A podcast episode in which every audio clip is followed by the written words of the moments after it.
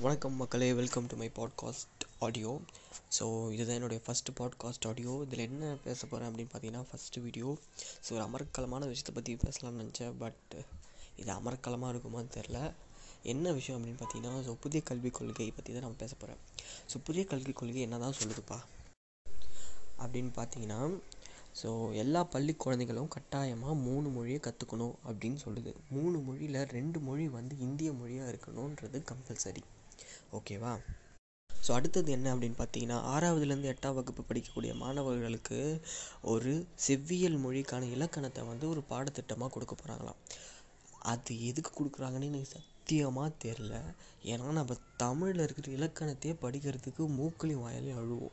So அந்த அளவுக்கு நம்ம தாய் தாய்மொழியான தமிழே நம் தமிழோட இலக்கணத்தையே நம்ம இன்னும் வந்து ஒழுங்காக கற்றுக்க கற்றுக்காம இருக்கோம். இந்த லட்சணத்தில் நமக்கு ஒரு செவ்வியல் மொழியான சமஸ்கிருதத்தோட இலக்கணத்தை கொடுத்து அதை படினா எப்படி படிப்பாங்க? அது எந்த அளவுக்கு சாத்தியமான ஒரு விஷயம்னே தெரியல.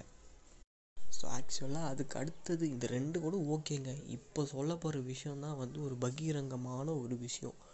என்ன அப்படின்னு பார்த்தீங்கன்னா தேர்ட் ஸ்டாண்டர்டுக்கும் ஃபிஃப்த்து ஸ்டாண்டர்டுக்கும் எயித் ஸ்டாண்டர்டுக்கும் பப்ளிக் எக்ஸாம் வைக்க போகிறாங்க அதாவது டென்த்து டுவெல்த்துக்கு எப்படி போர்டு எக்ஸாம் வச்சு இது பண்ணுறாங்களோ ரிசல்ட் அறி அறிவிக்கிறாங்களோ அதே போல் இந்த மூணு ஸ்டாண்டர்டுக்குமே வந்து எக்ஸாம்ஸ் கம்பல்சரியாக வைக்க போகிறாங்க என்னென்னா இப்போ டென்த்து நம்ம படிக்கிறோம் இப்போ டென்த்து படிக்கிற பசங்களை வச்சுக்கோங்க டுவெல்த்து படிக்கிற பசங்களை எடுத்துக்கோங்க.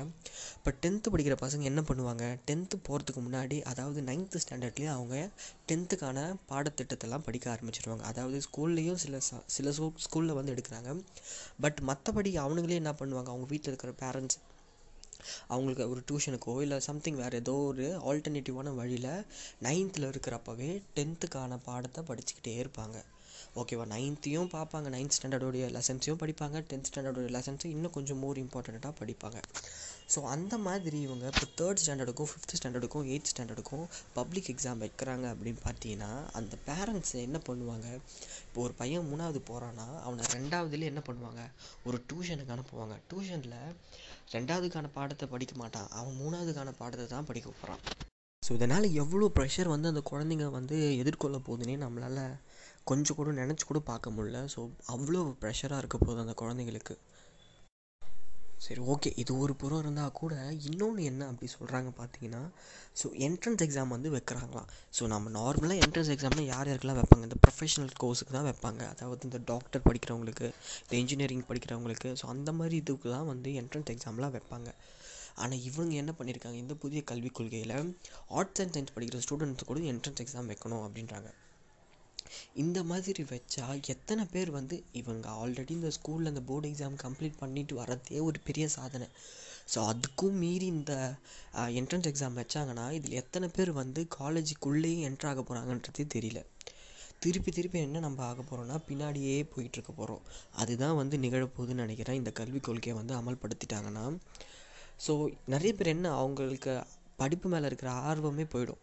அதுக்கப்புறம் அவங்க ஏன் படிக்க போகிறாங்க அந்த ஆர்வம் போனதுக்கப்புறம் அவங்க எப்படி படிப்பாங்க? ஒன்றும் பண்ண போகிறதில்ல அவங்க அப்பா என்ன வேலை பார்க்குறாரோ அதே வேலையை பார்த்துக்கிட்டு போக போகிறாங்க திருப்பி நம்ம என்ன பண்ண போகிறோம் திருப்பி ஒரு இருபது முப்பது வருஷத்துக்கு பின்னாடி தான் நம்ம தள்ள போகிறாங்களே தவிர இதனால் கல்விக் கொள்கைகள் சிறப்பாக அமைய வாய்ப்பே கிடையாது. ஸோ அதுக்கு தான் வந்து கலைஞர் அவர்கள் என்ன பண்ணார் அப்படின்னு பார்த்தீங்கன்னா ஸோ எட்டாவது வரைக்கும் ஒரு அடிப்படையான கல்வியாவது இருக்கணும். அதனால எட்டாவது வரைக்கும் ஆல் பாஸ் அப்படின்ற ஒரு கல்வி திட்டத்தை கொண்டு வந்தார். ஆனால் இவங்க என்ன பண்ணுறாங்க மூணாவதுலேயே ஒரு ஒரு அணையை கட்டிடுறாங்க. ஸோ நீ அதில் பாஸ் பண்ணால் தான் நீ அடுத்த ஸ்டாண்டர்டுக்கே ப்ரொமோட் ஆக அப்படின்னு சொல்கிறாங்க ஸோ மூணாவதுலேயே ஒரு பையன் வந்து ஃபெயில் ஆகிட்டான் அவனுடைய தோல்வியை அவன் எப்படி சமாளிக்க போகிறான்றதே ஒரு பெரிய கேள்விக்குறி தான் ஸோ அவனால் எப்படி அதை அக்செப்ட் பண்ணிக்க முடியும்? அவன் சப்போஸ் அவன் வந்து ஃபெயில் ஆகிட்டானே வச்சுக்கோ. வச்சுக்கோங்களேன். ஸோ அவன் எப்படி திருப்பி அந்த கிளாஸில் படிப்பான்? அவனுடைய ஃப்ரெண்ட்ஸ் எல்லாருமே வந்து அடுத்த ஸ்டாண்டர்டுக்கு போயிட்டுருக்க போகிறாங்க இவன் வந்து அவனுக்கு கீழே இருக்கிற பசங்களோடு படிக்கிறப்போ அவன் அவன் எப்படி அந்த சுச்சுவேஷனை ஹேண்டில் பண்ண போகிறான்றதே ஒரு பெரிய கேள்விக்குறி. ஸோ இதெல்லாம் வந்து ஏன் வந்து கருத்தில் கொள்ளவே மாட்டாங்க அரசாங்கம்னு தெரியவே இல்லை.